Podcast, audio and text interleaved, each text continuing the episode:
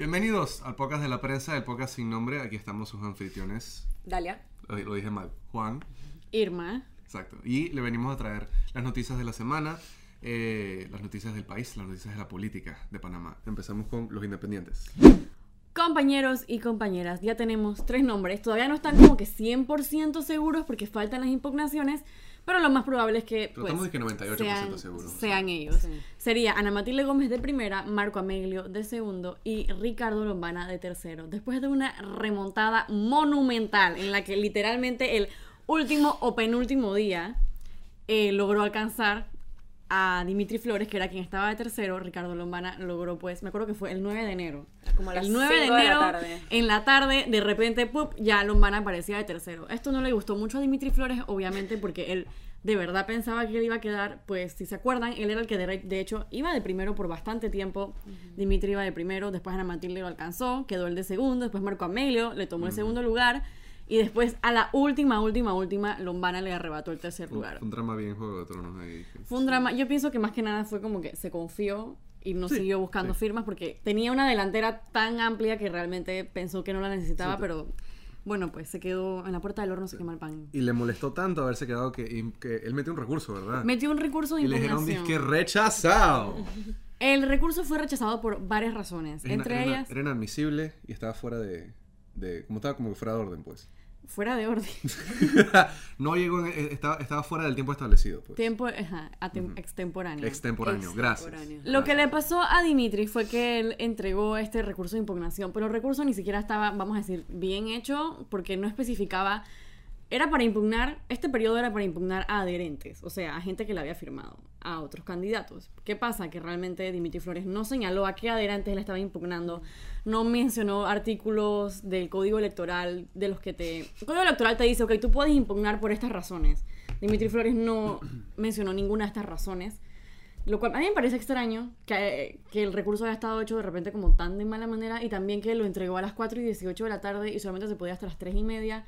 Fue como que bien desordenado y acelerado la situación y bueno, no le admitieron Como el recurso. improvisado. Muy improvisado. Y lo que me extraña a mí es que se lo hizo una firma de abogados. No fue que lo hizo él. Entonces, como una firma de abogados no revisa bien lo que tiene que hacer, sobre todo la parte de la hora. O sea, como no sabes Sí, que es como súper básico. fue una fue como muy error de principiante diría yo y bueno el recurso no fue admitido y también él hizo una protesta pacífica en el tribunal electoral en la que iba con gente hasta con polleras congas y gritaban y que se las robaron se las robaron. Y había mucha gente.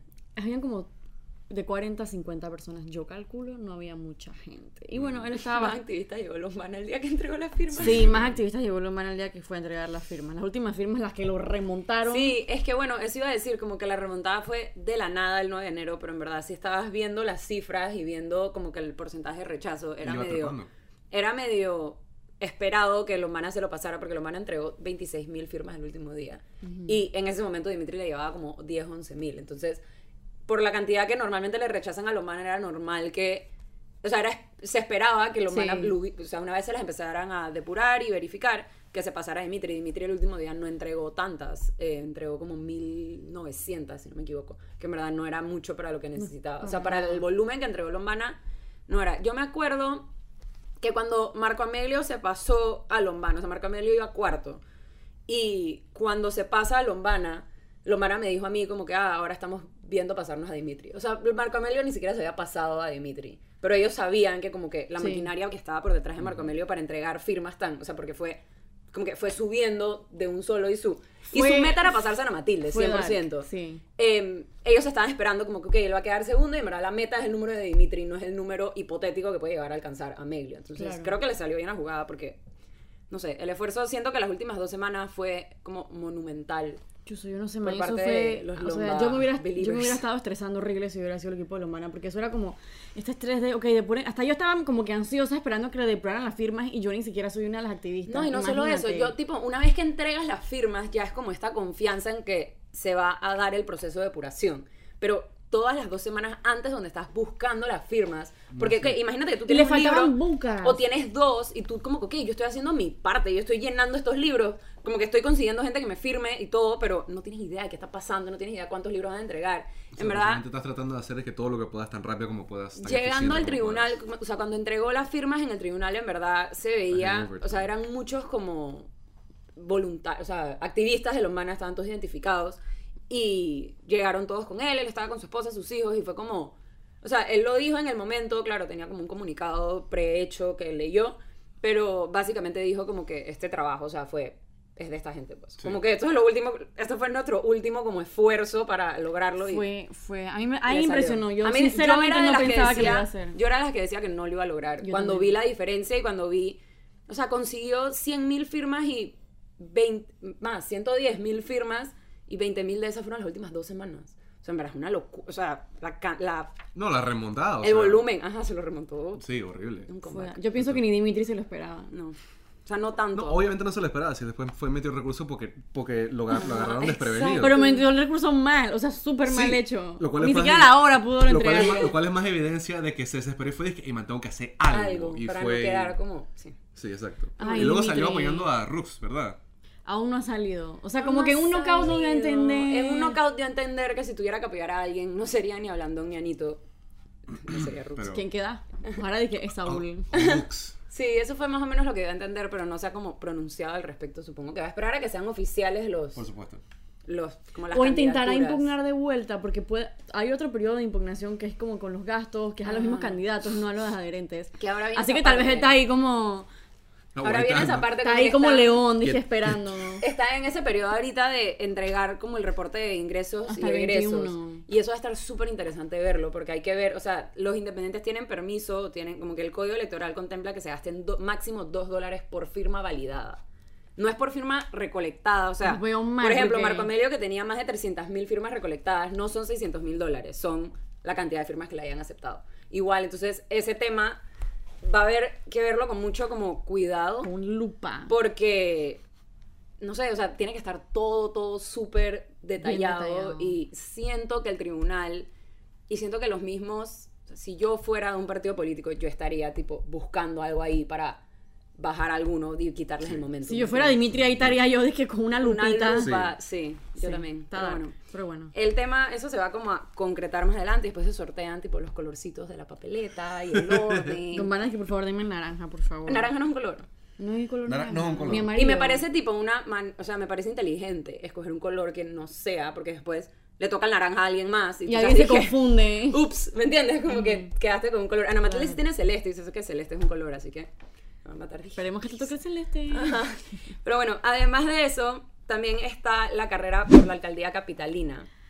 Pam, pam, pam.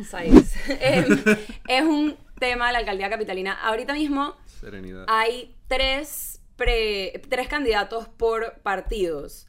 Inicialmente era el del PRD, José Luis Fábrega, mejor conocido como Tanque de Gas, quien le ganó al diputado Kivian Panay en la primaria, y Bey Valderrama, que estaba corriendo contra otra persona, pero era como el favorito del partido y fue el que ganó. Ya la del PRD estuvo un poquito más eh, como peleada. De hecho, pensábamos que iba a ganar Panay. O sea, Pensábamos mucho... que iba a pensar- ganar Panay y por el hecho de que el cambio democrático ni siquiera, o sea, ellos reservaron ese puesto para las alianzas, se rumora, se dice y se comenta que ellos esperaban que Kivian Panay ganara y postular a Kivian Panay como en, en alianza por parte del cambio democrático.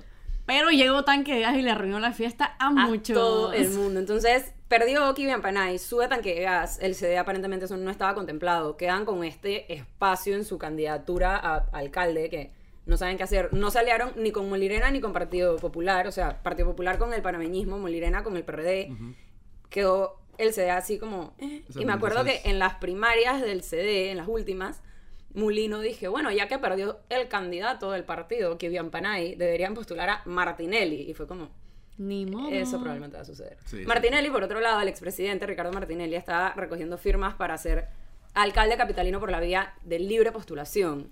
No me atrevo a decir independiente. La libre de libre postulación con el diputado Sergio Cheyo Galvez de suplente. Entonces, Martinelli está privado de libertad en este momento. Entonces, los que salían Está a buscar firmas eran Cheyo Galvez y, bueno, la comitiva, la, ¿cómo es que le llaman? La comisión. Comité Pro Libertad. Comité Ricardo Pro Libertad. Ricardo Martinelli. Dios mío. Man, Eh, liderados por la esposa Marta. Martinelli. Entonces, ellos de hecho lograron entregar, dije, 30.000 firmas válidas ante el Tribunal Electoral. O sea, ellos estaban en la papeleta sobrados, eran los primeros. Pero esta semana el CD decidió postular a Martinelli, guion, Cheyo Galvez, para eh, la vice, o sea, la alcaldía capitalina. Lo hizo Cambio Democrático y lo hizo el partido Alianza, que es como el partido Alianza con el CD. Entonces, Y se trajeron un cardboard cutout. de Sí, Martinelli, tuvieron un- El cartón de Martinelli. en la foto tenían un cartón tipo Subi- tamaño su- real de Martinelli. subiendo la mano. Como si fuera. Justin Bieber, ustedes saben. Justin Bieber. Y yo no creo que Martinelli en algún momento haya salido con una camisa de Alianza. No, le hicieron puesta. No, por supuesto sea, no. que Igual le Photoshop. hicieron, igual que le hicieron Photoshop a Mimito en la, en la, en la, en la propaganda de Alianza cuando él se estaba tirando. Sí, me acuerdo. Misma cosa. Me acuerdo. Además de los tres candidatos por partidos para la alcaldía, hay una persona que está corriendo por la libre postulación que se llama Raúl Rodríguez. Fue el único, además de Martinelli, que llegó a la cifra necesitada para poder correr. También está la actual vicealcaldesa Raiza Banfield corriendo por la vía independiente. No llegó a las firmas que necesitaba, o sea que no quedó en la papeleta. Eh, quedó de tercera, pero no llegó a las firmas. Y pues, bueno, esa es como nuestra oferta para la alcaldía en estos Oferta momentos. Están, entonces ya se ha como ido concretando las fórmulas de alcaldía, supongo. Eh, está, bueno, Ricardo Martinelli con Cheyo Galvez. Baby Valderrama no ha dicho quién va a ser su vicealcalde o vicealcaldesa. Y José Luis Fábrega esta semana anunció quién va a ser su compañera de fórmula. Eh, él quería una mujer con instintos maternales. Nos dijo en un, nos dijo en un Facebook se me lo dijo en mi se me había cara. olvidado eso por completo. con instintos maternales. Y tan creo que eh, esa casilla la chequeó porque Muy bien. lo consiguió. Judy Meana eh, es una comunicadora social que buscó, o sea, eres muy activa en redes sociales y tal, y trató de entrar a la política. Inicialmente iba por libre postulación. Ella recogió Pero para firmas diputada. para diputada. Ella recogió firmas para ser diputada del circuito 88. Y recogió, no sé si iba a las mil firmas, no sé cuántas recogió. Después de eso, anuncia que se inscribe al partido Molirena y que el Molirena la va a postular como diputada por el circuito 88. Perfecto, la postulan. La gente como que, ah, pero eras independiente y estás corriendo por el Molirena. Y ella como, sí, pero estoy ayudando el engranaje, no sé qué, whatever. Se une. Luego, el 23 de diciembre, el Molirena oficializa su alianza con el Partido Revolucionario Democrático, con el PRD. Y Judy Meana estaba ahí. Judy Meana habló en la... O sea, fue la, como la oradora principal, la que presentó a Anito Cortizo y etcétera. Estaba muy eufórica y feliz de unirse al PRD. Y esta semana, José Luis Fábrega, el lunes, le dice a todo el mundo que su vicealcaldesa es Judy Meana. Juventud, mujer, trabajadora, íntegra, etcétera. Ay, maternal. Instinto maternal. Hay mucha gente que se está quejando de que hace un año era independiente y ahora está nada más y nada menos que con el PRD, tipo corriendo en una fórmula para la vicealcaldía. Yo opino más o menos por esa, o sea, como que no me es muy congruente para mí, como que el, el discurso. Yo pienso que cuando te vas a tirar en política tienes que pensar bien ¿Qué vas a qué- hacer? cómo lo vas a hacer y con quién quieres estar realmente. Y lo que me hace pensar eso es cuál fue la oferta. Sí, siento que, que, bueno, la alianza con el Molirena, el Molirena al final decide unirse al PRD y algo se habló de antemano. Por supuesto. No estoy diciendo que haya sido esto, pero había, o sea, definitivamente se estaban asegurando algún tipo de como compromiso opuesto. Claro. Y bueno, ella va de vicealcaldesa. Sí, o sea, como que es esto de que a mí no me parece muy congruente y entiendo que a ciertas personas, o sea, yo conozco personas de su circuito que le firmaron para independientes y después, o sea, ahora están un poco desilusionados porque primero su candidato, por más que no les molestara, ponte que se una al Molirena y que se alía al PRD, ahora además ya no va a correr por diputada, va a correr Claro. solo por vicealcaldesa. Entonces se quedan sin candidato. O se sienten desilusionados que se ha unido un partido cuando... O sea, la manera en la que lo había escrito, eh, si no me equivoco en un tweet, fue que parece que solo quiere llegar. Sí. Y lo está haciendo por la vía que necesite para llegar a tipo un puesto. Han importante. habido muchos cambios eh, en los últimos, las últimas semanas en puestos, etcétera. Por ejemplo, el chico del PRD que salió en el circuito 4-2 de Chiriquí, eh, Barú, él le había ganado a Carlos Mota, que es el segundo vicepresidente de la Asamblea Nacional en las primarias.